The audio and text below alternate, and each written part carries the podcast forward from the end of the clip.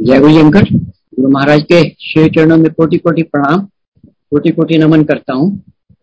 और गुरु महाराज के कार्य संगत को भी हाथ जोड़कर सादर नमस्कार करता हूँ। सबसे पहले तो महाराज का अनंतम बेअंत शुक्राना करता हूँ। अपने चरणों से जोड़े रखने का। और साथ में आज इस प्लेटफॉर्म पर दोबारा संगत सत्संग करने का मौका देने के लिए अनंतम शुक्राना महाराज का मैं करता हूँ। संजय जी वास्तव में हम सबके सब बहुत बहुत ज़्यादा भाग्यशाली हैं। जो ऐसे गुरु की शरण में है, जिनके आगे सारे देवी देवता नमन करते हैं। अब अगर मैं सोचता हूँ ना कि हम किनके सामने बैठा, बैठते थे, बैठा कर, बैठा किया करते थे तो बड़ी फक्र भी होता है, और उस टाइम कितने अनभिज्ञ थे कि कहाँ बैठे हैं। संसार के ब्रह्मांड, पूरा ब्रह्मांड महाराज में फंसा हुआ है। तो इनका तो हम जितना शुक्राना करें संगत जी, उतना थोड़ा है। अपने पास बुलाया, अपने चरणों में बिठाया और ब्लेस किया, काफ़ी ज़्यादा ब्लेस किया। सच्चाई तो ये कि अभी पिछले दिनों में एक सत्संग अटेंड कर रहा था। उसमें एक शब्द चल रहा था। मेरे गुरु जी और कोई ना सदके जा, मैं वारी जा। मेरे गुरु गुरु मेरे जी ठंडी छा, वारी जा बलिहारी जा संग जी, यही बहुत बड़ा सत्य है। हमारे गुरु महाराज की छाओ प्रोटेक्शन संरक्षण इतना बड़ा है कि इससे इससे बढ़ के कुछ है ही नहीं। यहाँ सब कुछ मिलता है। केवल आपकी थोड़ी सी श्रद्धा चाहिए, आपका विनम्रता चाहिए आपके अंदर, यहाँ सब कुछ मिलता है। तो हम तो बहुत बड़ा बहुत ज़्यादा धन्य है। कि ऐसे महाराज की हमें शरण मिली जितना हम शुक्राना करें बार बार शुक्राना करें, और परिवार के हर एक सदस्य को महाराज ने ब्लेस किया एक के बाद एक। मैं अपने सत्संग करने से पहले आपको ये जो बताना चाहूँगा कि मेरे सत्संग में ना मैक्सिमम महाराज के फ़ोटो के द्वारा मेरा कल्याण हुआ, महाराज के विजन के द्वारा मेरा कल्याण हुआ परिवार का। और हर चीज़ का मतलब क्योंकि महाराज से कभी भी वार्तालाप नहीं हो पाया। ये करीबन जाना हालाँकि 2004 में महाराज ने बुला लिया था।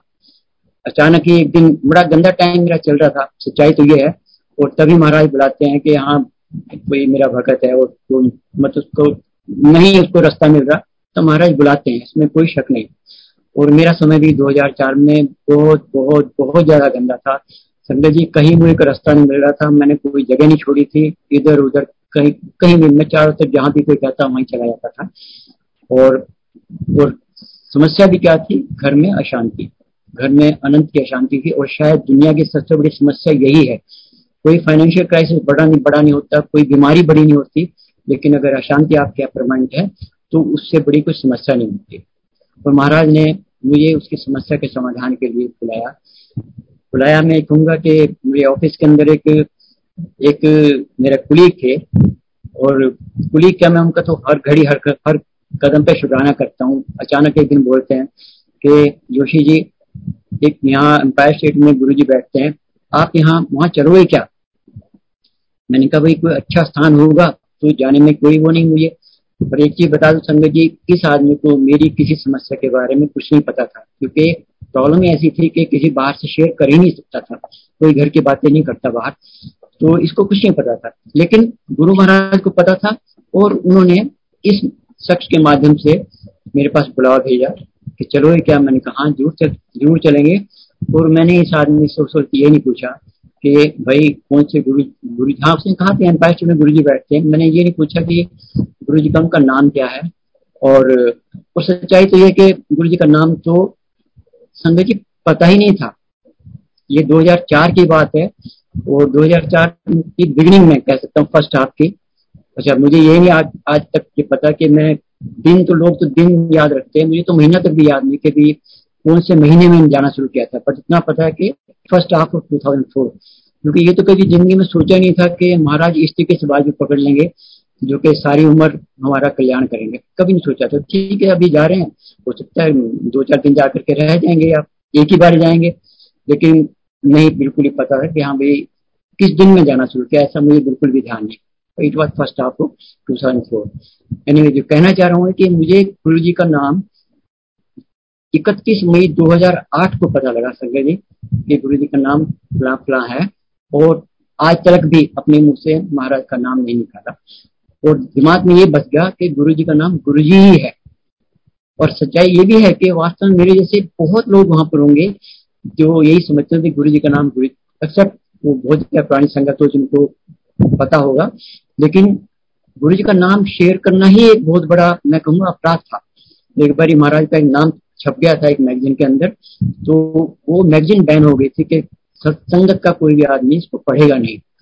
And nobody read that magazine मतलब कहने का गुरु जी का गुरु जी गुरु जी ही के नाम से जाने जाते थे। उनका नाम तो जब 2008 में, इकतीस मई 2008 को डुगरी में इनके नाम का पाठ बैठा, तब पाठी ने जब बोला, तब पता लगा कि महाराज का नाम ये है। Till date if anybody ask me कि गुरु जी का नाम क्या है तो मैं अपने मुझसे नहीं बोलता, नहीं बताता, क्योंकि भगवान का कोई नाम हो ही नहीं सकता। और ये तो ज्योति शहर, ज्योति में चले गए तो मानव रूप लिया इन्होंने हमारा कल्याण करने के लिए, नाम देना ही था।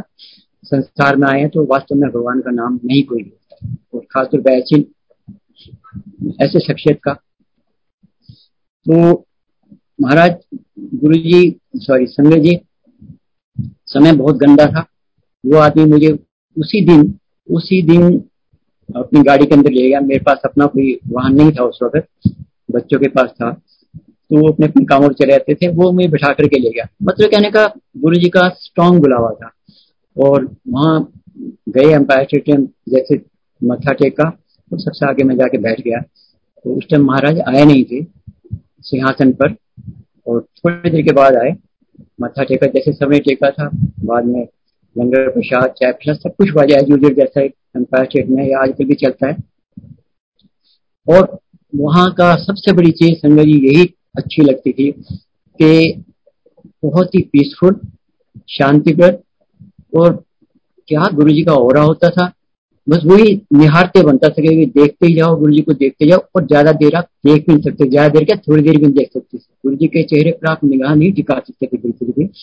हिम्मत ही नहीं पड़ती थी बिल्कुल भी। एक बार और लगता ऐसा था कि गुरु जी सबको देख रहे हैं। महाराज सबको देख रहे हैं ये लगता था। एनी anyway, मेरी जो ले गया था उसने इंट्रोडक्शन कराई कि गुरु जी ये ऐसे ऐसे गुड़गांव से आए हैं और मतलब प्लाजा काम करते हैं। तो महाराज ने केवल संग जी मेरी तक निगाह भर के देखा। मुझे ये नहीं कहा कि आते रहा करो, या हफ़्ते में इतने दिन आओ, या ना आओ। तो एक शब्द ही बोला। लेकिन वो जो निगाह थी, वो निगाह मेरी, मेरे ऊपर वो आज तक मेरा कल्याण कर लिया अभी संध्या उसके बाद महाराज ने कभी मेरे से कोई बात नहीं करी, मेरे मेरे परिवार के किसी आदमी से कोई बात नहीं करी, जबकि लगातार हम वहाँ जाते रहे। ये महाराज का कल्याण करने का एक अलग से अपना ही तरीका तरीका रहा होगा मेरे हिसाब से। हो सकता है कि कर्म बहुत ज़्यादा गंदे हो, जिनको कटने में बहुत समय लगना होता था, लगना होता, और अगर मेरी कोई बातचीत महाराज कर लेते मेरे से हो सकता मैं उनसे मांग बैठता कुछ। और संजय जी, ये भी नहीं पता था कि मंगी रानी मंगी, कुछ भी नहीं पता होता था वहाँ पर। कोई बताने वाला नहीं होता था। और किसी से कोई बातचीत तो होती नहीं थी बिल्कुल भी, कि कोई पूछ ले किसी से। और जो आदमी मुझे ले गया था, वो बस एक ही बार या दो बार ही गया। उसके बाद वो उसने जाना छोड़ दिया। इन द सेंस वो किसी और दिन जाता होगा, पर उसके बाद हम अकेले ही जाते थे। हफ़्ते में एक बार जाना। कभी कभी बीच में मिस भी हो जाता था। उसकी कोई वो नहीं कभी कोई मेरे से गुरु महाराज से माफ़ी माँगता हूँ, कोई गलती हो जाए मेरे से, किसी समय की, कभी ऊपर नीचे टाइम टाइम की या ऐसे, थोड़ी बहुत ऊंच नीच हो सकती है चूक उसके लिए महाराज मुझे माफ़ी करें, माफ़ी दें। तो ऐसे जाना शुरू हो गया संगत जी वहाँ पर, और कोई दिमाग में था नहीं कि महाराज से मुझे ये चाहिए या मुझे ये मांगना है। क्योंकि उस उस निश्चय से मैं गए नहीं था उनके पास वो तो उसने कहा कि चलो, वहाँ चलो क्या? मैंने कहा, चल पड़ते हैं। दिमाग में ऐसा कुछ नहीं था कि मुझे वहाँ जाकर के मेरा कोई कल्याण हो जाएगा या मुझे वहाँ वहाँ सब कुछ मिलता है। सब कुछ भी नहीं था।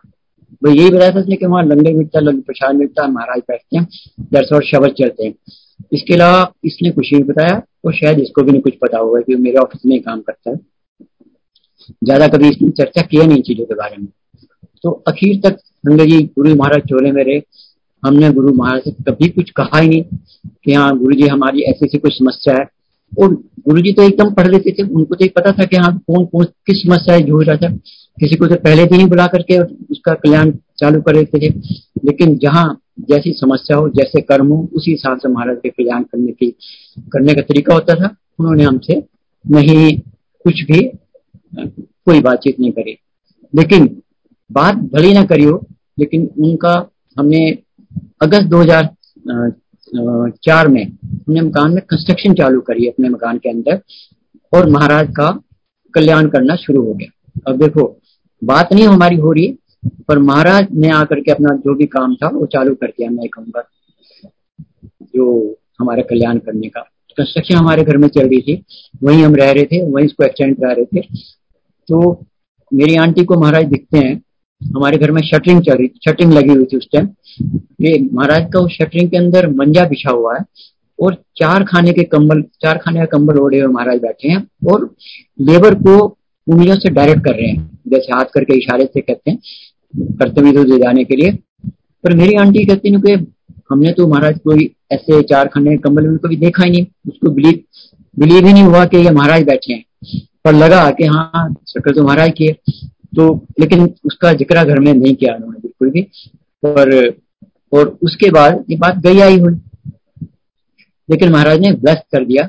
और फिर करीबन 2008 या 9 में एक महाराज की एल्बम बटी, जो रघुराय अंकल ने बांटी थी, और जो अपने काफ़ी क्लोज रहे, इंटरनेशनल लेवल के फोटोग्राफर हैं उन्होंने महाराज के ऊपर एक एल्बम बांटी, जो कि हमें भाटिया आंटी के यहाँ से मिली थी, उषा भाटिया आंटी के यहाँ से, गलेरिया में। और उस वो, जो एल्बम हमने पढ़नी शुरू करी उसमें फ़ोटो देखी तो उस फ़ोटो के अंदर महाराज का वही फ़ोटो था जिसमें महाराज मंजे बैठे चार खाने का कंबल उड़े हुए है। और तब मेरी आंटी बोली को ये तो मैंने उस वक्त देखा था जब हमारे घर में कंस्ट्रक्शन चल रही थी। Then she inquired from some other aunty कैसे से ये गुरु जी है? तुम कहा गुरु जी बैठा करते थे थे मंजे के ऊपर चार खाने का कंबल ओढ़ करके, जहाँ गुरु जी पाठ करते थे, कुटिया है, वहाँ बैठा करते थे गुरु जी तो यानी कहने का भाव ये है कि बात भले ही ना करियो लेकिन महाराज ने अपना कल्याण हमारा करना शुरू कर दिया। पता नहीं मकान में क्या कमियाँ थी, और तब से मैं सोचता हूँ कि हमारा मकान पूरी तरीके से ब्लेस्ड है। शुरुआत ही उन्होंने ऐसे करा दी ब्लेस करके। जहाँ महाराज के चरण पड़ गए चाहे वो सपना हो, सपना महाराज का कोई सपना नहीं होता, वो वास्तविकता होती है। और महाराज के चरण यहाँ पड़ गए। मैं अपने घर को पूरी तरीके प्लस समझता हूँ और महाराज का बहुत बहुत शुक्राना करता हूँ उस वक्त आशीर्वाद देने के लिए और आज तक आशीर्वाद देने के लिए। संगीत जब आना शुरू हुआ महाराज के पास तो मेरे बेटे को भी बहुत ज़्यादा समस्या थी। ऑफ़िस के अंदर थोड़ी नहीं, काफ़ी ज़्यादा समस्या थी। इनफैक्ट ऑफिसर काफ़ी तंग करे बॉस भी तंग करता था कुलीग भी तंग करते थे। मेरा बेटा क्या कहता कि भी पापा जी, मैं ये अब कंपनी बदल लेता हूँ। तो मैं मना करता था कि भी दो एस्टेब्लिशमेंट मैनेज करनी पड़ेंगी और मुश्किल होता है दूसरी, एक दोबारा अरेंज करनी। तो ये किसी रुक गया। लेकिन जब महाराज के पास जाना शुरू किया, संगत जी, आप विश्वास कीजिए, एक महीने के अंदर ही अंदर एक सौ महीने के अंदर तो सारी इसकी ऑब्स्टिकल छट गई। सारी ऑब्स्टिकल छट गई। जो भी तंग करता था, वो इधर उधर हो गया। जो बॉस इसको मतलब इसके बारे में कुछ बोलता था, उसने इसका फेवर करना शुरू कर दिया। यहाँ तक फेवर किया कि इसका फॉरन ट्रिप बना दिया। और एक सवा महीने में ऐसा कैसे किसी का मन बदल सकता है? It is purely Guru Maharaj Guru Maharaj and only Guru Maharaj उन्होंने इसका यूएसए का ट्रिप बना दिया। बनवा दिया और ये वहाँ गया। जाने के बाद, महीने भर के बाद वहाँ से वापिस आया। वापिस आने के बाद एक इसके साथ ही जो एक आदमी, इसका कुलीग था मेरे बेटे का, वो वो भी ऑफ़िस में, वो भी गुरु जी के पास जाया करता था। वो उनका इसको मिला। तो वो भी सब कुछ देखा करता था कि ऑफ़िस में क्या प्रॉब्लम चली इसके साथ। तो यूएसए से आने के बाद इसको वो, उसकी जेब में एक फ़ोटो थी। महाराज का स्वरूप था, छोटा सा। और बहुत ही बढ़िया स्वरूप है। दोनों हाथों से महाराज कुर्सी बैठे। आशीर्वाद दे रहे हैं। और मैं बहुत प्यारा लगता है स्वरूप। स्वरूप के सारे बहुत अच्छे हैं महाराज के। और वो स्वरूप इसने अपनी जेब में रखा। और वो आज तक भी इसकी जेब में है। और उसके बाद का मैं आपको बताता हूँ कैसे कैसे महाराज के स्वरूप ने उसे बचाया। क्योंकि महाराज के स्वरूप स्वरूप नहीं होते, वो साक्षात महाराज ही होते हैं जैसे बताया। तो ये तकरीबन धनतेरस का दिन था 2005 की बात है। मेरे बेटे को वहाँ महाराज ने बचाया कांड से वो धनतेरस का दिन था, और बेटा हाँ ये जो फॉरन से बंदे आए थे, इनको घुमाने का काम इनकी कंपनी ने दिया कि भाई, इन्होंने तुम्हें सुखाया, और आप इनको जा करके थोड़ा घुमाओ दिल्ली।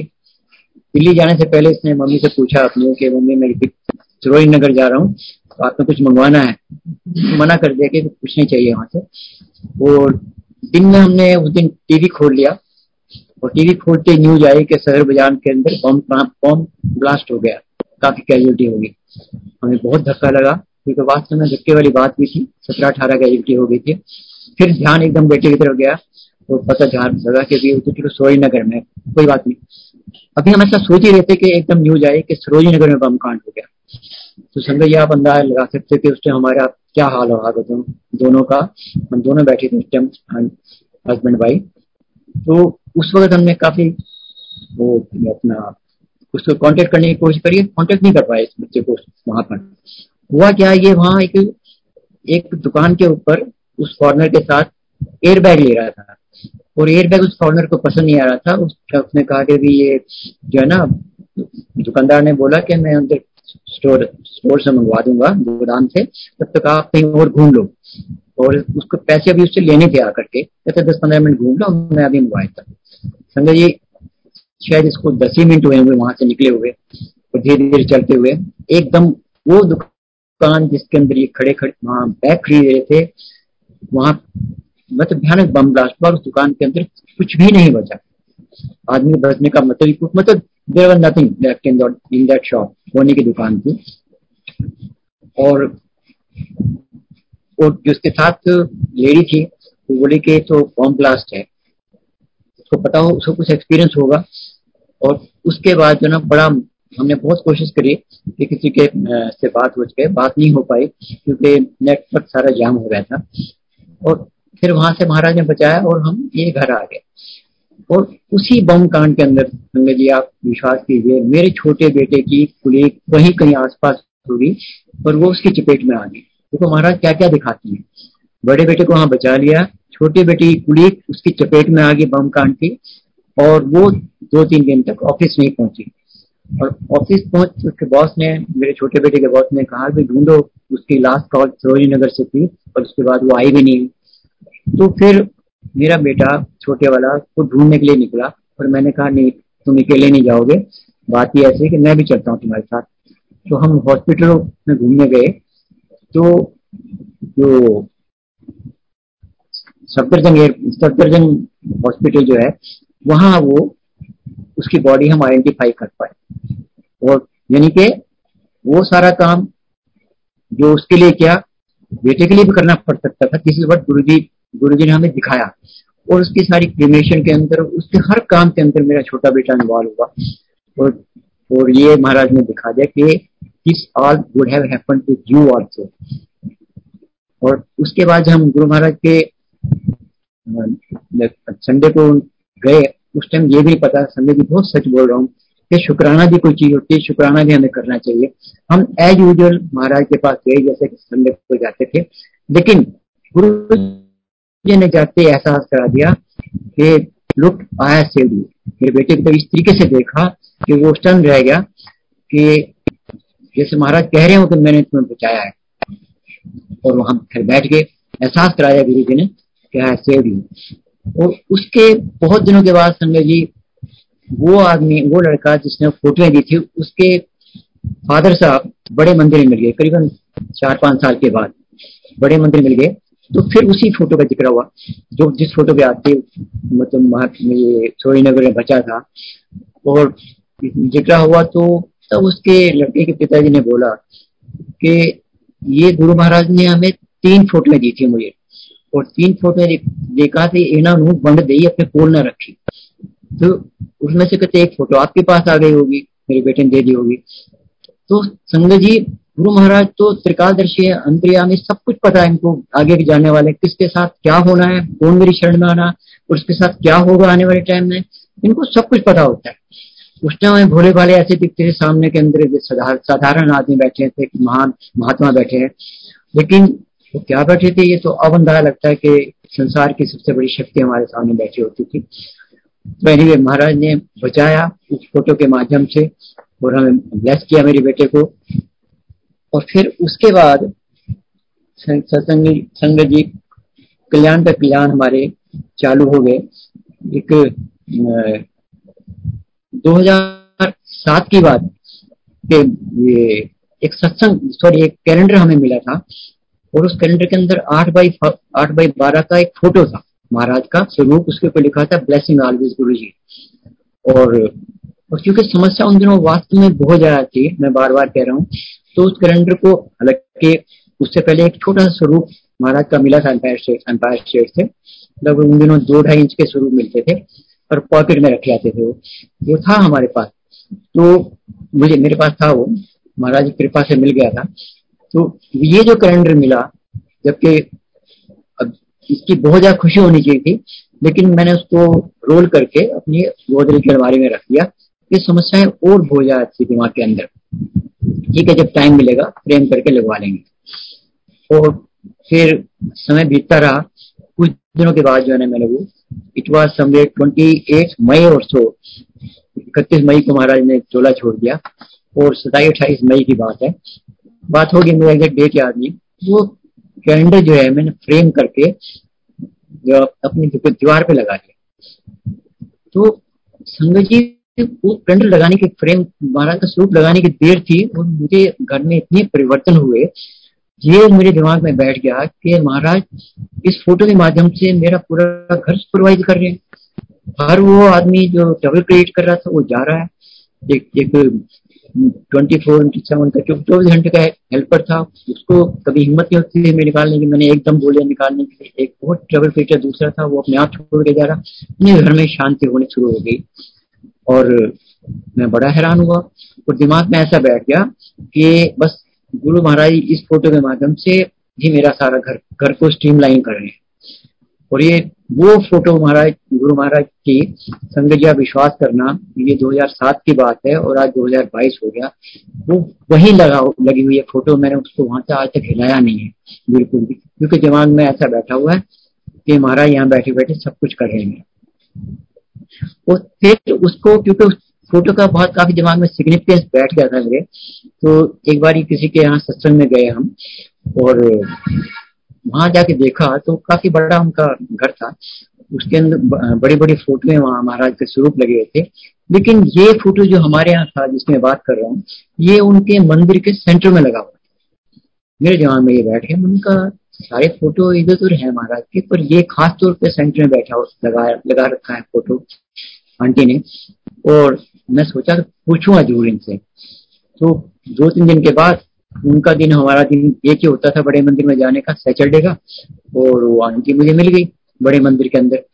मैंने कहा, आंटी, मुझे एक बात बताओ कि आपके यहाँ स्वरूप सारे सारे इधर उधर लगे हुए हैं अच्छे अच्छे महाराज के बड़े बड़े लेकिन कोई छोटा सा स्वरूप है जिसपे ब्लेसिंग गुरु जी लिखा हुआ है, वो अपने मंदिर के सेंटर में लगाया हुआ है, अपने पूजा वाले मंदिर में उसका क्या है? सिग्निफिकेंस ऑफ़ दैट तो उस आंटी मुँह से एकदम निकला संगत जी कि अंकल, उस फ़ोटो के बारे में आप ना पूछे।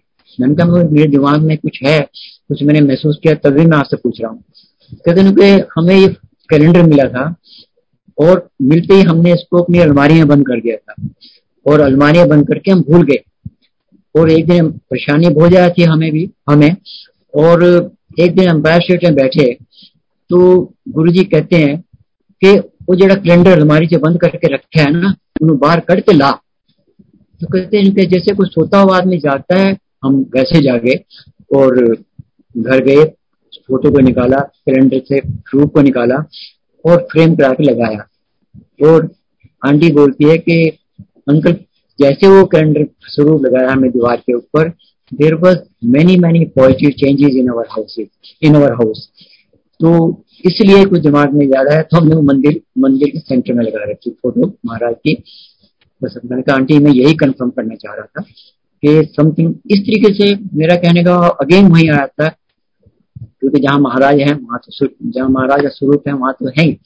लेकिन खास तौर पे कुछ चीज़ें ऐसे, कुछ इसके हैं जो महाराज को पता है कि फला जगह जाएँगे और वो इस समस्या में होगा, उसका ऐसे समाधान हो, कि इस इस तरीके से होगा।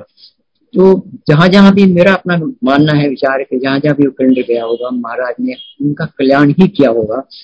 और मतलब कैलेंडर के माध्यम से, हमारा, फ़ोटो के माध्यम से, जैसे मैंने पहले बताया, बहुत ज़्यादा हमारे कल्याण हो गए। संगई जो हमारे जब हम गुरु जी के पास जाना शुरू करते हैं ना तो हमारे दिमाग में ऐसा होता है कि जो भी हमारे जानकार हैं, जो भी रिश्तेदार हैं, उनको भी अगर इस इस द्वार से लगाएँ, इस शरण से लगाएँ तो अच्छा होगा। और खासतौर पर वो आदमी जो किसी किसी ट्रबल में है किसी समस्या से जूझ रहा है तो उसको तो हमारा पहला मन करता है कि गुरु जी के दर का रास्ता दिखाओ। तो इस तरीके से ना एक वो क्या नाम ये मैं बताता हूँ एक मेरा फ्रेंड है। मैं एयरफोर्स से रिटायर हूँ एक्स मिलिट्री पर्सन हूँ। तो फ्रेंड है वो क्रॉनिक बैचलर है ही डेंट मैरी वो उम्र इस टाइम उनकी दो, दो साल में से एक साल बड़े हैं सेवेंटी एट ईयर उनकी एज है। तो मैं नॉर्मली उनको फ़ोन ऑफनली फ़ोन करता रहता हूँ just to inquire about his wellbeing हालचाल पूछ लेता हूँ क्योंकि अकेले रहते हैं, कि भाई हालचाल क्या है? तो एक दिन मैंने फ़ोन किया तो मैं कुमार साहब, क्या हाल चाल है आपके? कैसे हैं आप? ठीक हो? तो कहते हैं हाँ भाई, ठीक हूँ। तो लेकिन he replied in a very gloomy voice मैंने कहा, ठीक तो हो, पर आपकी आवाज़ ठीक नहीं लग रही मुझे। कहते बस ऐसा ही है। मैंने कहा, क्या बात है वो कहते कि ऐसा है कि मैं बेस हॉस्पिटल के अंदर जो ना, जो डॉक्टर हैं, उन्होंने प्रोस्टेट ग्लैंड का कैंसर डिक्लेयर कर दिया। तो संजय जी मुझे बहुत धक्का लगा because I have association with this person since 1967 सन सड़सठ से मेरी दोस्ती है इस आदमी से। तो मैंने मैंने कहा, कोई धक्का तो लगा बहुत ज़बरदस्त। फिर मैंने कहा, चलो फिर क्यों बात, घबरा क्यों रहे आजकल तो बड़ा मॉडर्न एज है। हर किस्म के इलाज चल रहे हैं। आप क्यों परेशान हो? रहे सत्तर इलाज चलते हैं, आप बिल्कुल परेशान ना हो। इलाज कोई ना कोई निकल जाएगा। तो बस ये बात हुई, पर दिमाग में बड़ा धक्का सा लगा। तो इस आदमी ने, पर इसको मैं कई बार महाराज के मंदिर ले गया। बड़े मंदिर, कई बार ले गया। बाद में ये अकेले भी जाना शुरू कर दिया। तो ये बोलते हैं मुझे कि जोशी भाई, आप गुरु से अरदास करो ना, मुझे ठीक करवाने की। मैंने कहा गुरु जी के मंदिर में तो आप भी गए हो। जैसे मेरे गुरु जी वैसे आपके। ये तो वन टू वन कॉन्टेक्ट है। आप खुद महाराज से करो। मैं तो ज़रूर करूँगा। क्यों नहीं? तो कहते हैं कि हाँ ठीक है। तो बस ये बात हुई। करी होगी सर्टनली होगी, क्योंकि जब आदमी मुसीबत में होता तो और भी ज़्यादा करता है। तो उसके बाद ये, एक के बाद एक इसने सारी जो भी हॉस्पिटल डॉक्टर वगैरह, कोई पीछा तो मतलब छोड़ता नहीं।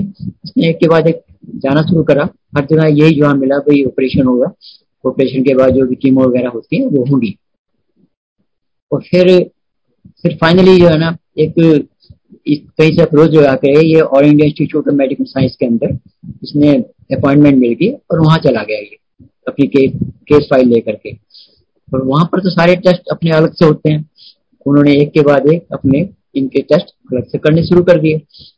और करने के बाद एक बारी सवेरे सवेरे मेरे पास फ़ोन आता है इसका। कुछ दिन के बाद दो तीन दिन के बाद। कहते हैं जोशी भाई। मैंने कहा हाँ, क्या बात है कौन सा? कहते गुरु जी ने मुझे फांसी के फंदे से उतार दिया।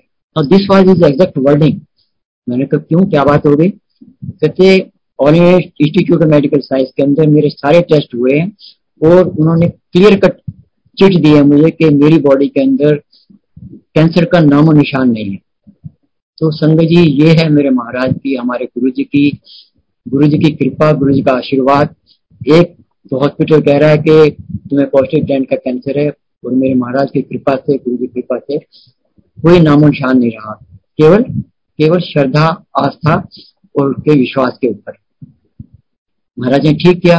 अनंतम शुक्राना महाराज का मैं करता हूँ उसके लिए, क्योंकि वो वास्तव मेरा काफ़ी पुराना दोस्त है। बहुत बहुत ज़्यादा शुक्राना करता हूँ। और इसी तरीके से एक मेरे छोटे बेटे की ना कुलीग है। अब तो खैर वो बहुत लंबा समय हो गया बिछड़े हुए।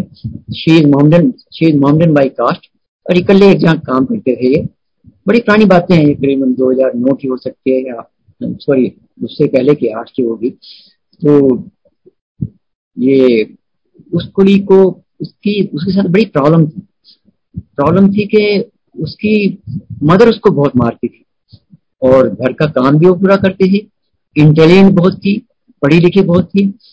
श्री एमसीए और इसके साथ काम करती थी बेटे था पर अब एक दिन जिससे कोई आदमी खो जाता, रात में दोस्ती होती तो उसने मेरे बेटे से बात करी कि भी इसी तरीके से मुझे घर के अंदर हर रोज बिना नागा मार पड़ती सवेरे उठते ही और मेरे मुँह ही मुँह पे मारते हैं और कहीं मुझे पीटते भी नहीं है। सारा जो है छोटे मुँह पर पहुँच जाते हैं। और तो मैं बहुत परेशानी हूँ, मुझे पता नहीं लगता कि मैं क्या तो करूँ, क्या ना करूँ। तो और फिर उसके माँ के बाद फिर बाद में भाई बहन भी चालू है तो इस मेरे बेटे ने मेरे से बात करी। मैंने कहा, बेटे, ऐसा है किसी घर के अंदर तो इतना इंटरफेयर नहीं कर सकते। तो लेकिन हम एक काम ज़रूर कर सकते हैं, गुरु महाराज के मंदिर में ले लेके जा सकते हैं उसको। तो लेकिन क्योंकि वो मॉडर्न है बाइक का, उनके तक परमिट ना करें पेरेंट्स और करना भी नहीं था वो मुझे पता है। तो फिर हमने सोचा कि इसको, हमारे पास वो उन दिनों लाइट और डिग्निटी की बुक्स आराम से मिल जाती थी। वो दी और एक महाराज का फ्रेम लगभग एक फुट की ऊंचाई का, उसको फ्रेम करा के दिया। और बेटे ने कहा कि ऐसा करा कर, तू ये ना, ये सत्संग पढ़ इस बुक के अंदर। और ये पाठ कर महाराज का। ओम नमः शिवाय सिद्धि सदा है ओम नमः शिवाय गुरु जी सदा है तेरा कल्याण इससे हो जाएगा। ऐसा हमारा विश्वास है। तो उसने वही किया। और लगभग एक महीने के बाद संजय जी, उस लड़की का फ़ोन आता है मेरे बेटे के पास। कहते, मनीष, रात मैंने एक सपना देखा। तो कहते, क्या देखा? कहते मुझे मैंने देखा कि मेरी जो मदर है एक कुर्सी के ऊपर जगह ज़मीन तो बंधी हुई बैठी है। उसके दोनों हाथ साइड आर्म से बंधे हुए हैं और दोनों लेग वो नीचे टांगों से बंधी हुई कुर्सी की, वो जुड़े हुए हैं। और तभी एक आदमी आता है जो कि टी शर्ट और जीन्स में होता है, उसके सिर पे बाल नहीं है और स्पोर्ट शू पहने हुए हैं। उसके हाथ में छुरी है और वो एक एक करके मेरी माँ के जो बंधी बंधन है ना, वो उसने काट दिए। और इसी तरीके से वो सपना है। अब संगत जी, ये जो महाराज के ड्रेस थी, ये महाराज जब सिंहासन में बैठने से पहले कभी कभी ना किचन के बाहर पेंट्री के कपबोर्ड पे बैठा करते थे। पेंट्री से बाहर कपबोर्ड पे बैठा करते थे और समय से पहले अगर हम कहीं पहुँच जाते थे, वहाँ महाराज के दर्शन इस ड्रेस में हो जाते थे और इस लड़की को तो पता भी नहीं, सवाल भी नहीं पैदा होता क्योंकि तो कोई देखा ही नहीं संत गुरु जी को। तो उसको उस रूप में महाराज दर्शन दिए और इसकी माँ, जो कि जिसको हम अब तो खैर हम तो सब कुछ मानते हैं कि सब कुछ दुनिया में चलता है। किसी ने कोई जादू टूना कर रखा होगा? और महाराज ने अपने सत्संग में कई बार बताया चूठी आंटी को काला जादू किया, उसका अपने टकने पे ले था महाराज ने काट के। तो मतलब ये चीज़ें सब चलती हैं। महाराज ने उसकी मदर के बंधन काटे और उसके कुछ ही दिनों के बाद उसके घर के अंदर सिचुएशन नॉर्मल होती चली गई। और उसके बाद she led a very happy life और बाद में फिर शादी हुई। शादी होने के बाद now I heard that she settled abroad very happily इस तरीके से मतलब महाराज जो मतलब हमारे हमारा नहीं, हमारे जानकारों का, दोस्तों का सबका महाराज, कल्याण करते हैं और सबको लाभ मिलता है किसी के भी मतलब साथ में मतलब कंपनी का मैं कहूँगा, गुरु महाराज कृपा चाहो तो बरस, बरसती है।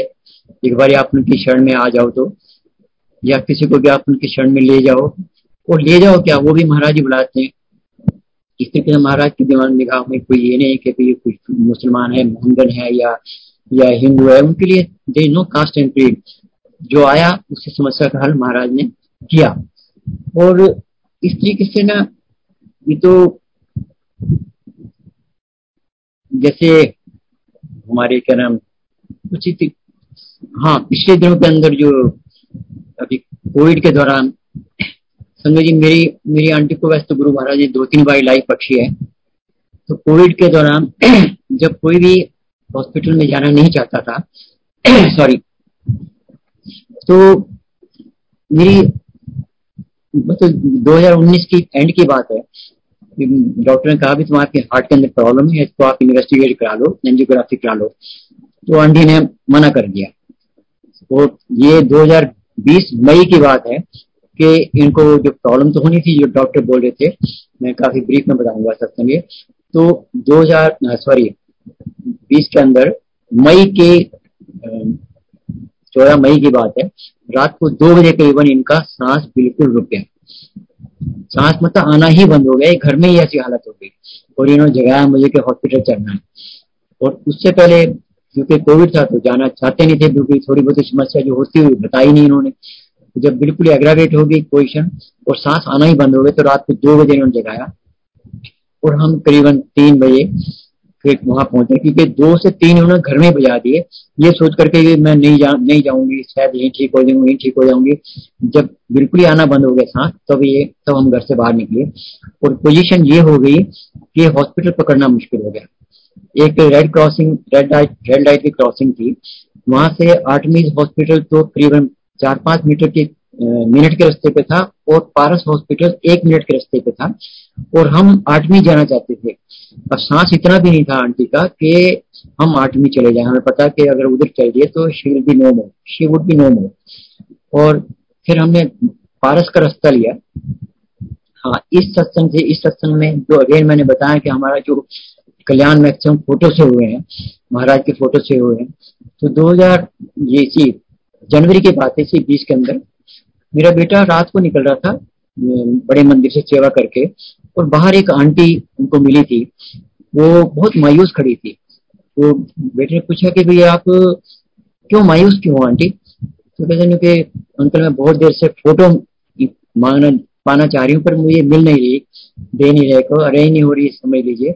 और गुरु महाराज की फ़ोटो मिल जाए मेरे हस्बैंड की अंकल की बहुत ज़्यादा तबीयत खराब है और वो आईसीयू में है उनकी हालत बहुत ज़्यादा गंभीर है। तो पहली बात तो उस आंटी का विश्वास देख लीजिए कि वो उसके दिमाग में पक्का बैठा था कि महाराज का स्वरूप मिल जाएगा तो मेरे अंकल ठीक हो जाएँगे। Anyway, महाराज ने किसका कल्याण किससे करवाना है और आगे किससे किसका होना है उससे मेरा बेटा अंदर गया और अंदर जाते उसको दो फ़ोटो मिल गए। एक तो उसने उस आंटी को दे दी और दूसरी अपने पास रख ली। हालाँकि फ़ोटो ऑलरेडी उसके पास थी जो उसके दोस्त ने दी थी, पर वो फ़ोटो उसकी जेब में ही रही। वो फ़ोटो संगत जी, अब काम आई जब मेरी जो आंटी है हॉस्पिटल में पारस हॉस्पिटल गई। और वहाँ तो इसको सांस आना ही बंद हो गया तो उसने कहा कि मैं मरी और मुझे कोई दवाई दे दो। पर उस टाइम दवाई ये भी बोलने की हिम्मत नहीं थी इनकी। जाते उन्होंने हर किस्म की कोशिश करी हॉस्पिटल के अंदर कि मास्क लगाने की she was not able to breathe take inhale oxygen तो उन्होंने एकदम डिसीज़न ले लिया कि she to put on to put on ventilator और हमें बोल दिया कि भी इसको, इनकी जान को खतरा है और वेंटिलेटर पे डालना पड़ेगा। तो 10-12 मिनट के अंदर इनको वेंटिलेटर पे डाल दिया। और वहाँ का जो बताना चाह रहा हूँ मैं कि ऐसे लगा हमें पार्स हॉस्पिटल में कि हर आदमी जैसे इनकी वेट कर रहा हो, और 10-12 मिनट के अंदर ऐसे वेंटिलेटर पे नहीं रहता खासतौर पे कोविड के दिनों के अंदर जब वेंटिलेटर स्पेयरिंग हुआ करता था। तो महाराज की कृपा से वेंटिलेटर मिल गया। हर आदमी ने इनको इतना अच्छी तरीके से अटेंड किया। हर नर्स ने, मैं जितना शुक्राना करूँ महाराज का, क्योंकि हमारा हमारा हर काम महाराज की कृपा से और महाराज की डायरेक्शन से ही होता है और आगे से आगे हमारा हमारा अरेंजमेंट करके रखते हैं महाराज। उस वक्त मेरे बेटे ने वो फ़ोटो निकाल करके उनको मैसेज को दी कि ठीक है, आप वेंटिलेटर पे जहाँ भी इनको रखो ये फ़ोटो उनके सराहने रख देना। और करीबन बावन घंटे ये वेंटिलेटर पर रही है वहाँ पर। और उसी उसी इनके जो लंग्स कम्प्लीटली चौक हो चुके थे इन्फेक्टेड हो चुके थे, कहीं उन्हें कहीं था ही नहीं जगह जिससे सांस ले लें। तो वो इन्होंने क्लियर किया हुआ था डॉक्टर ने वेंटिलेटर के, पे डालने के बाद, और उसी दौरान इनको ये क्या, अपना एक स्टेंट भी डाल दिया हार्ट का, और उस उसमें क्या हुआ कि इनके हाथ पैर बाँध दिए थे उन्होंने।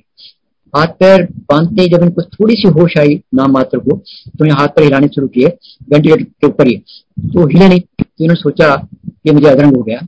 और इनके एक फ्रेंड को भी अधरंग हो गया था, वो दो तीन महीने के अंदर वो मर गई थी। तो इनके जबान में यही आया कि भाई ठीक है, मुझे भी अदरंग हो गया। She is very bold my aunty is very much bold तो वो मर गई थी, मैं ही मर जाऊँगी दो तीन महीने बाद। तो लेकिन मेरे पास इस इससे बढ़िया समय कोई नहीं होगा। आप इनके विचार देखिए कहते इससे बड़ा समय कोई नहीं होगा। मैं महाराज का मंत्र जाप करती हूँ। तो इन्होंने वो मंत्र जाप करना शुरू किया, जिसमें सब कुछ है। इस मंत्र जाप में संगत जी, मुझे कहने की ज़रूरत नहीं, आपको भी सब कुछ पता है। इस मंत्र जाप में इतनी शक्ति है, हर किस्म के कष्टों का निवारण इस मंत्र जाप से होता है। और मेरी आंटी तो उस वक्त ओम नमः शिवाय, ओम नमः शिवाय, ओम नमः शिवाय, यही कर रही थी, जैसा बताती है। पूरा मंत्र जाप कर भी नहीं पा रही थी। और इसी के, और ये इनका अखीर तक चलता रहा। ये छह दिन रही वहाँ पर हॉस्पिटल के अंदर। और वो फ़ोटो मेरे महाराज की, जो मेरे बेटे ने लगाई थी सिरानगी जी, वो फ़ोटो भी इनकी बेड टू बेड ट्रांसफ़र होती रही और ये सुनती रही उनके नर्सिस से, जो ट्रांसफ़र करती है। तो ये फ़ोटो इनकी बदल दो और इनको, ये इनके गुरु जी की फ़ोटो है, और ये चेंज, ये लगा दो आप। यानी कि बिल लिसनिंग ऑल है। और बाद में फ़ोटो उनको अपना मिल गई। जब वहाँ से डिस्चार्ज हुए तो ऐसे महाराज ने इनकी ये रक्षा करी, काफ़ी ज़्यादा आगे से आगे और ऐसे ही इसी तरीके से जो मुझे कभी भी हार्ट की प्रॉब्लम नहीं हुई और मुझे भी अभी करीबन 2021 की दिसंबर में बहुत प्रॉब्लम हुई, संगत जी। अचानक मेरी हार्ट में पल्पिटेशन कुछ अलग ही किस्म की हो गई जो कि इससे पहले कभी हुई ही नहीं। तो मैंने महसूस किया कि मेरे, मैं चलता हूँ तो मुझे हार्ट के अंदर पेन हो रही है और धड़कन मतलब अलग ही किस्म की हो गई और ये पाँच छह दिन रही। और उसके बाद जो है ना, बंद हो गया ऑटोमेटिकली फिर मैंने, बंद कैसे हुई? एक दिन रात को महाराज का मैंने बताया सपने में गुरु जी आए और गुरु जी ने हमें सबको, काफ़ी सारे बंदों को एक लाइन के अंदर उठा लिया। जैसे पंगत बैठती है, हमारी लंगर करने के लिए बैठती है, एक लाइन में। और सबको बिठा करके गुरु जी कहते हैं कि साठ परसेंट ठीक कर देता और उसके बाद फिर एक दूसरी पंगत में बिठाया। फिर महाराज ने कुछ बोला जो मेरे समझ में नहीं आया उस वक्त। लेकिन मैं जब सवेरे उठा तो मैंने कहा कि रात मेरा गुरु महाराज ने कुछ कर दिया है कल्याण कर दिया और मैं ठीक हो जाऊँगा परमानेंट तो ऐसा मेरा पूरा विश्वास था क्योंकि जब ऐसे बोल दिया महाराज ने दर्शन ले गए उसके बाद तो कुछ बच, बचता ही नहीं। तो उसके बाद मैंने इन्वेस्टिगेशन कराने के लिए प्रॉब्लम थी क्या वजह थी? डॉक्टर पास गया तो डॉक्टर ने सारी टेस्ट वेस्ट सब लिख दिए। उन वो सारे टेस्ट मेरे सब क्लियर आए। लेकिन उनके अंदर एक होल्टर टेस्ट दिखा, जो कि 24 घंटे की ईसीजी होती है। उस होल्टर टेस्ट के अंदर पाँच कुछ सेंसर लगे थे मेरे साथ बॉडी चेस्ट के ऊपर। उस जिस रात वो टेस्ट जो चौबीस घंटे की थी, मैं सोना भी, पढ़ना भी था, रात भी गुजारनी थी उसके साथ। लेकिन मेरी हालत उस दिन जिस रात वो टेस्ट होल्डर लगा हुआ था, संजय जी में दस बजे से हार्ट पेन चालू हुई और clear cut heart pain heart के अंदर पेन हुई और हर पाँच मिनट के बाद लहर आ जाए। एक लहर आए दूसरी जाए दूसरी आए तीसरी जाए पूरी रात में एक सेकंड तो बहुत बड़ी होती है, मैं नहीं सोया। दर्द हार्ट में पेन के कारण। और और सारी रात में पहली बार इस तरीके से गुरु जी को पुकारता रहा कि, क्योंकि इससे पहले महाराज ने कभी सच्चाई का मौका दिया नहीं। आगे से आगे मेरे अपने आप बिन मांगे से बोलते हैं सब कुछ जानते हैं, बिन मांगे कल्याण करते हैं। तो अपने आप देते रहे, मुझे मांगने की ज़रूरत नहीं पड़ी। लेकिन उस रात मैंने इतना मांगा कि महाराज संभालो क्योंकि पहले भी था प्रॉब्लम महाराज ने संभाली थी। वो बिठा करके मैंने कहा, कोई ना कुछ प्रॉब्लम तो है मेरे साथ तो मेरे गुरु जी संभालो।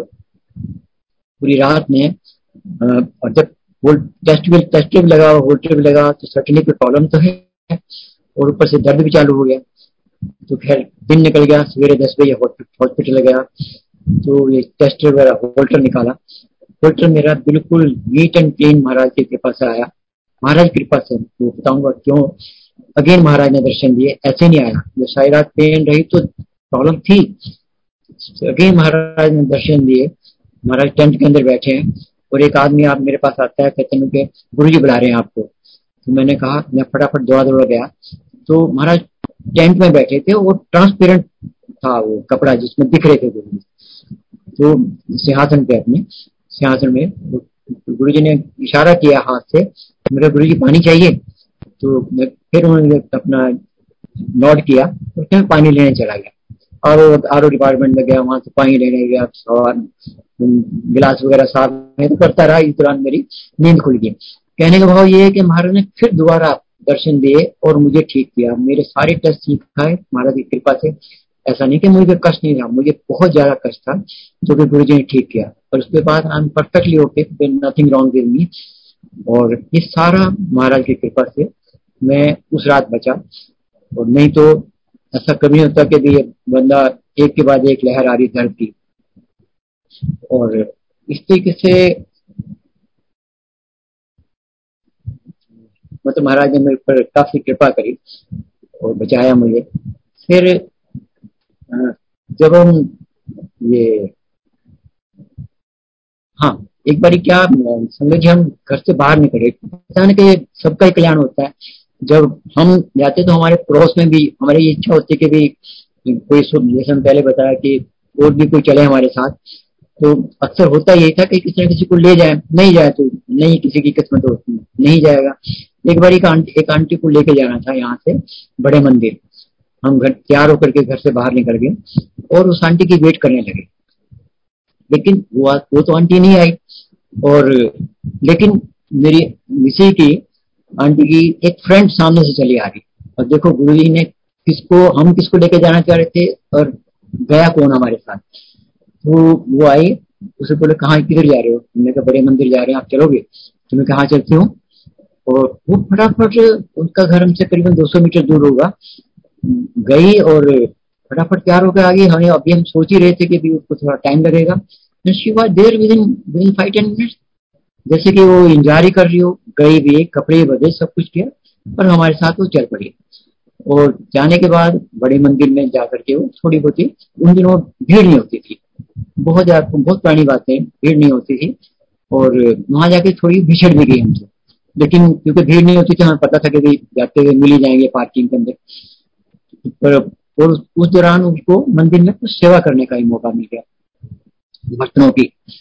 और इसने जब ये वहाँ से हम वापस निकले तो कहते हैं कि अपने आप ही बोलते हैं, कहते मैं तो आज भवन के अंदर बैठ के महाराज से कहा कि मेरे बस तीन, तीनों बच्चों को औलाद बख्श दो महाराज। उनके दो बेटे, बेटों की मैरिज हो, दो बच्चों की शादी हो चुकी थी वे काफ़ी अरसे से इशू नहीं थे। और एक बेटे की अभी भी हुई थी, उसको सिर्फ़ छह सात महीने हुए थे, उससे कोई ज़्यादा चक्कर नहीं था उनको। पर जिनकी नहीं हुई थी जिनके सर, जिनके इशू नहीं थे, उनके बारे में वो चिंतित थे।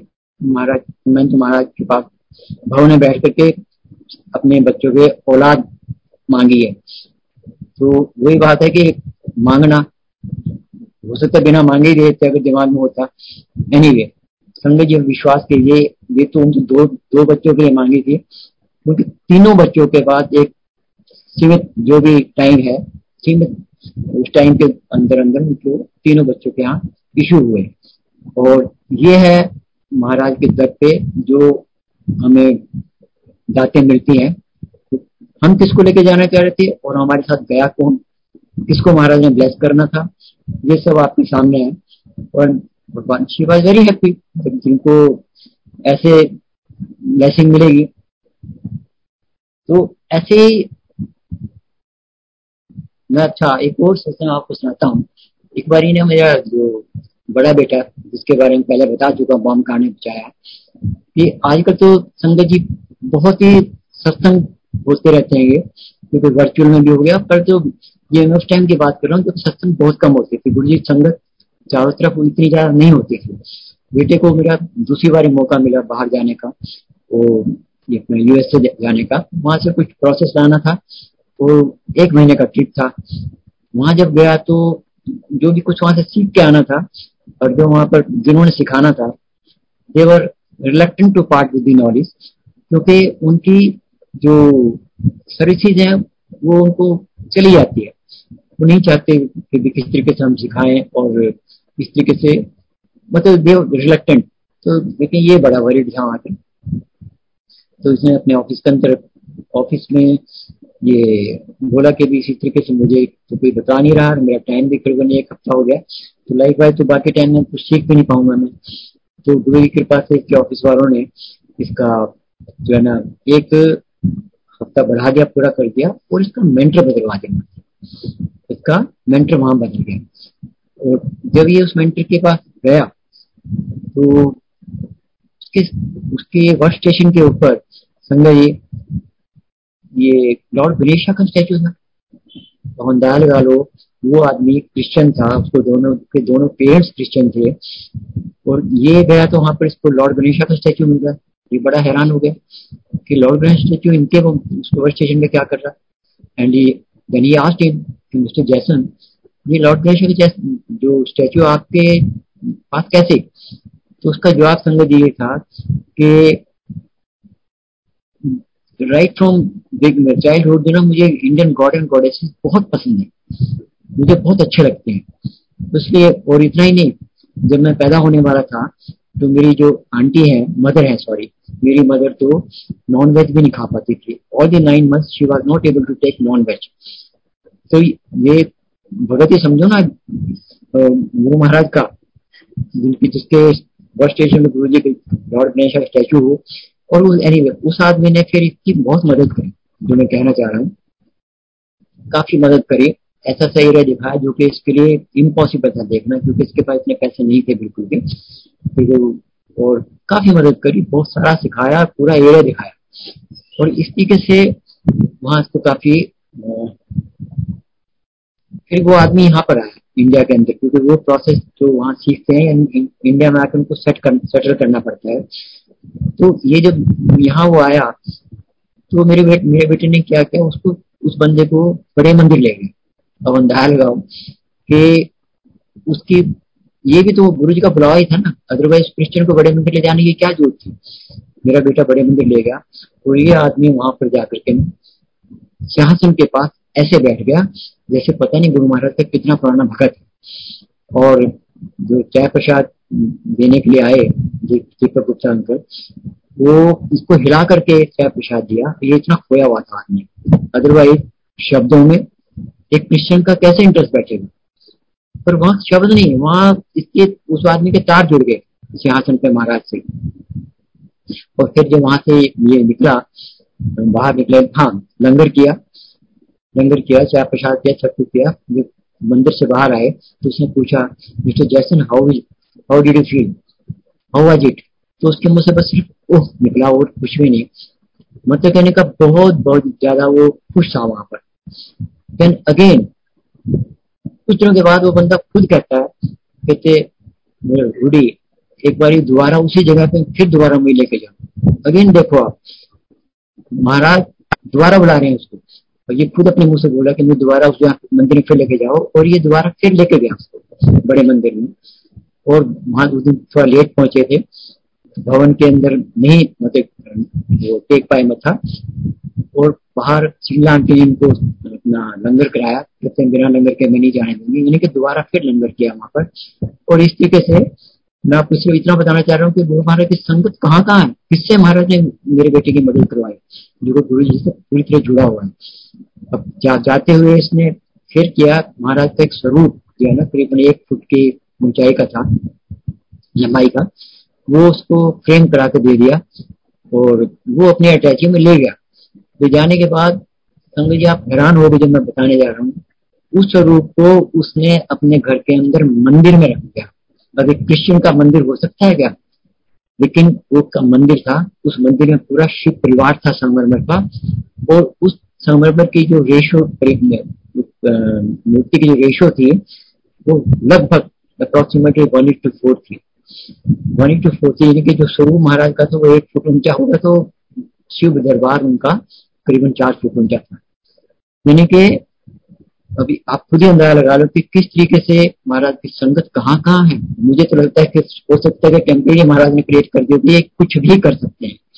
कुछ भी कर सकते हैं, ये हवा के अंदर गाड़ियाँ दौड़ा सकते हैं टेम्परेरी गाड़ियाँ चला सकते हैं, कुछ भी कर सकते हैं। श्रद्धा एक्सप्रेस चला सकते हैं। अपना भूतों वाली गाड़ी मतलब कुछ भी कर सकते हैं। जब हम वहाँ पर इस बंदे को उसके घर के अंदर पूरा परिवार दिखा दिया। तो ये है हमारे गुरु महाराज, जो कि हर तरीके से आपकी हर घड़ी, हर क्षण, हर पर रक्षा करते हैं। और आपको कहीं भी मतलब ऐसा नहीं महसूस होने देते कि वो आपके साथ नहीं खड़े। हमेशा आप उनको याद करो and he is always there standing by you कभी भी आप सोचोगे नहीं कि भी आपने उनको आपको आपकी उन्होंने मदद नहीं करी ऐसा कुछ भी नहीं एक सत्संग संगत जी मैं और करूँगा वो नॉर्मली हम कहते हैं ना कि जब हम सत्संग करते हैं तो सत्संग करने वाला का भी भला होता है और सत्संग सुनने वाला का भला होता है तो एक बार ऐसा हुआ एक फेस वन के अंदर सत्संग था और हमने वो अटेंड करने जा रहे थे, घर से निकल रहे थे। तो घर से निकलने से पहले मेरी आंटी मुझे कहती है कि ये लगभग 2010 या 11 की बात कि आप ऐसा, आप घर से सॉरी थोड़े कपड़े ना ढंग से के पहन लेना। जैकेट ढंग से के पहन लेना, ऐसा ना हो कि वो कोई आपको कोई सत्संग करने के लिए बोल दे। तो मुझे नॉर्मली समझ, मैं उतना ड्रेस कॉन्शियस नहीं, अब तो फिर हो गया हूँ गुरु महाराज के पास जाते जाते लेकिन उस वक्त नहीं था। तो आंटी ने सचेत किया कि ढंग के जैकेट पहन लेना। फरवरी के या जनवरी के दिन थे। कहीं ऐसा ना हो कि आपको सत्संग करने के लिए बोल दे। मैंने कहा, ठीक है, मैं तो वो तो पहन लूँगा, लेकिन मुझे सत्संग करने के लिए कोई बोलता नहीं, बिल्कुल भी। तो खैर हम घर से निकल पड़े। वहाँ समझिए आप विश्वास करना, जब मैं जोड़े उतारे। जोड़े उतारने के बाद पहला आदमी जो मुझे मिला तो मिस्टर वी के पुष्करना अंकल थे। वो भी बड़े पुराने जुड़े हुए हैं। वो मुझे बोलते हैं जोशी अंकल आपको पाँच मिनट का सत्संग करना है। जिसके लिए मुझे आंटी ने घर से ही आगाह कर दिया, घर से ही मतलब बता दिया कि हो सकता कोई करने को बोल रहे जाते ही उन्होंने बोला कि आपको पाँच मिनट का सत्संग करना है। अंदर कमांडर अंकल इंचार्ज के ही सत्संग के, गया।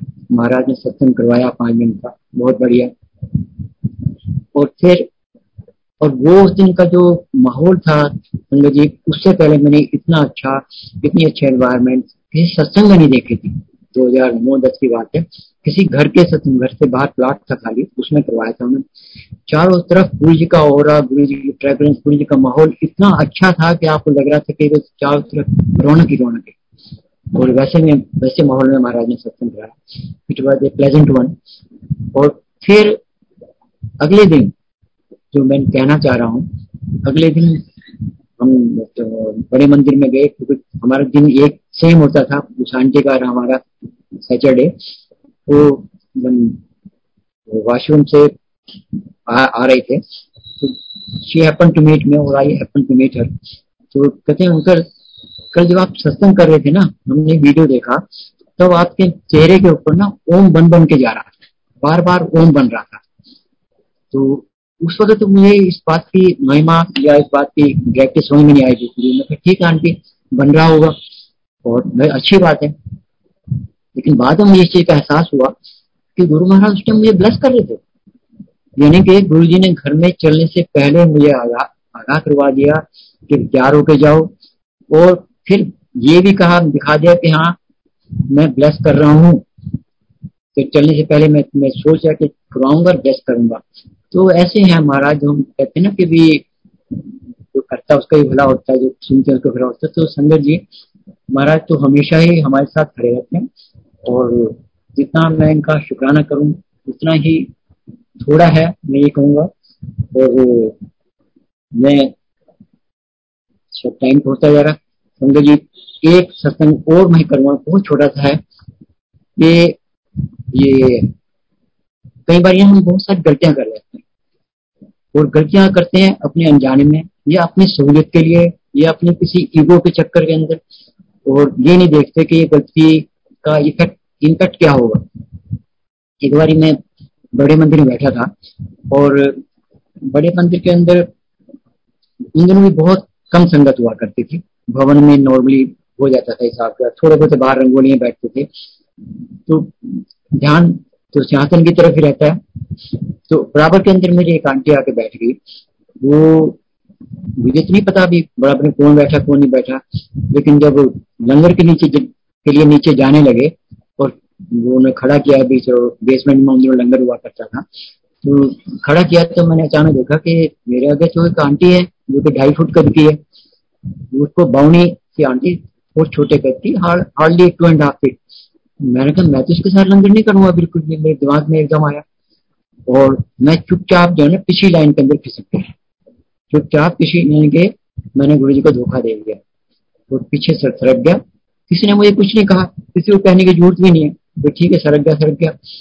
और उस हिसाब से मैं लगभग बीस आदमी पीछे हो गया। वो आंटी मेरे से बीस, एक डाइनिंग बीस तो आदमी होते हैं तो लगभग बीस आदमी मेरे से पहले चले गए। मेरा नंबर बीस आदमी के बाद बेसमेंट में गए। संजय जी, आप विश्वास करना, वहाँ पर चार पाँच लाइनें थी, चार पाँच लंगर की। जहाँ सेवादार कहते हैं, वहीं जाना पड़ता है। सेवादार जहाँ मुझे डायरेक्ट किया, मैं वहाँ बैठा। और वो आंटी, मुझे उसी आंटी के साथ लंगर करना पड़ा, जिसके साथ मैं नहीं चाह रहा था। और तब मुझे एहसास हुआ कि मैंने कितनी बड़ी भूल और कितनी बड़ी गलती करी और किसको मैं धोखा दिया। महाराज को धोखा दिया। भवन में बैठा हुआ। में बैठा हुआ क्या कहीं भी, महाराज को धोखा, उनको जो सब कुछ जानते हैं। तो उस टाइम मैंने, मुझे ये लग रहा जिसके साथ मैं नहीं कर एक दिमाग में आ गई और वो गलती कर बैठा। फिर वो लंगर किया और उस उस आंटी के साथ एक उसका चाचा या कोई रिलेटिव था, वो दूसरी थाली में था। और मुझे उसके साथ थाली में लंगर करना पड़ा। तो मुझे इतना मतलब महसूस हुआ, गलती की माफ़ी बहुत मांगी, क्योंकि गलती करी बहुत ज़बरदस्त थी। क्योंकि आपको लंगर कौन सी थाली में करना, किसके साथ करना कौन कौन से देवी देवता आपको उस टाइम ब्लेस करेंगे, ये गुरु महाराज का डिसीज़न होता है। गुरु महाराज ये जानते कि किससे आपको ब्लेस करवाना है और किसके साथ लंगर करना है। और उसमें अगर हम हेरा फेरी करना चाहें तो ये हमारी बहुत बड़ी भूल होती है।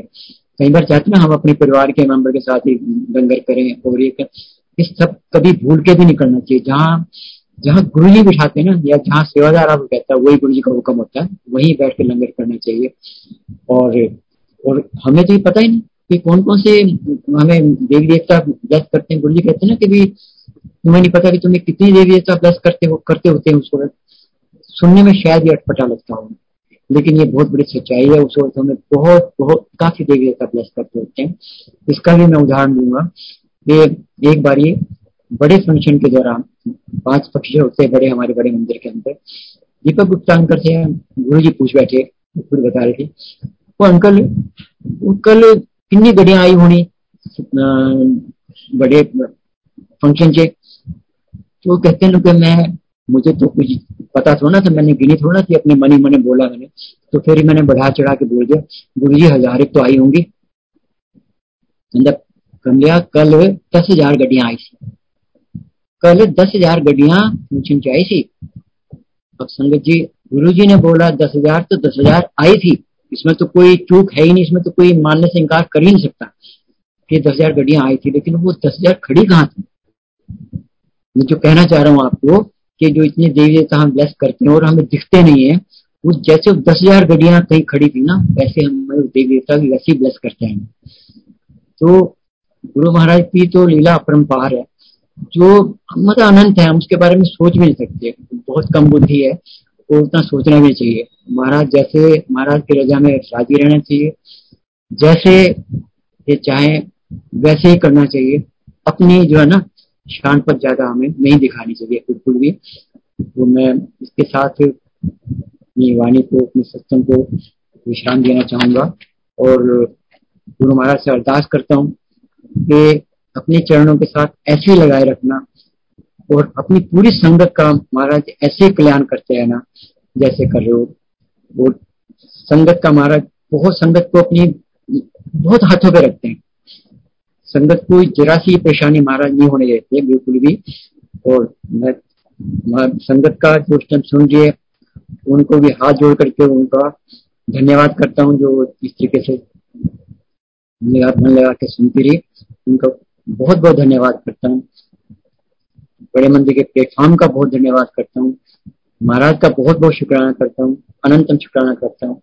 और ऐसे अपना सत्संग समाप्त करने की गुरु महाराज से इजाज़त देता हूँ। जय गुरु जी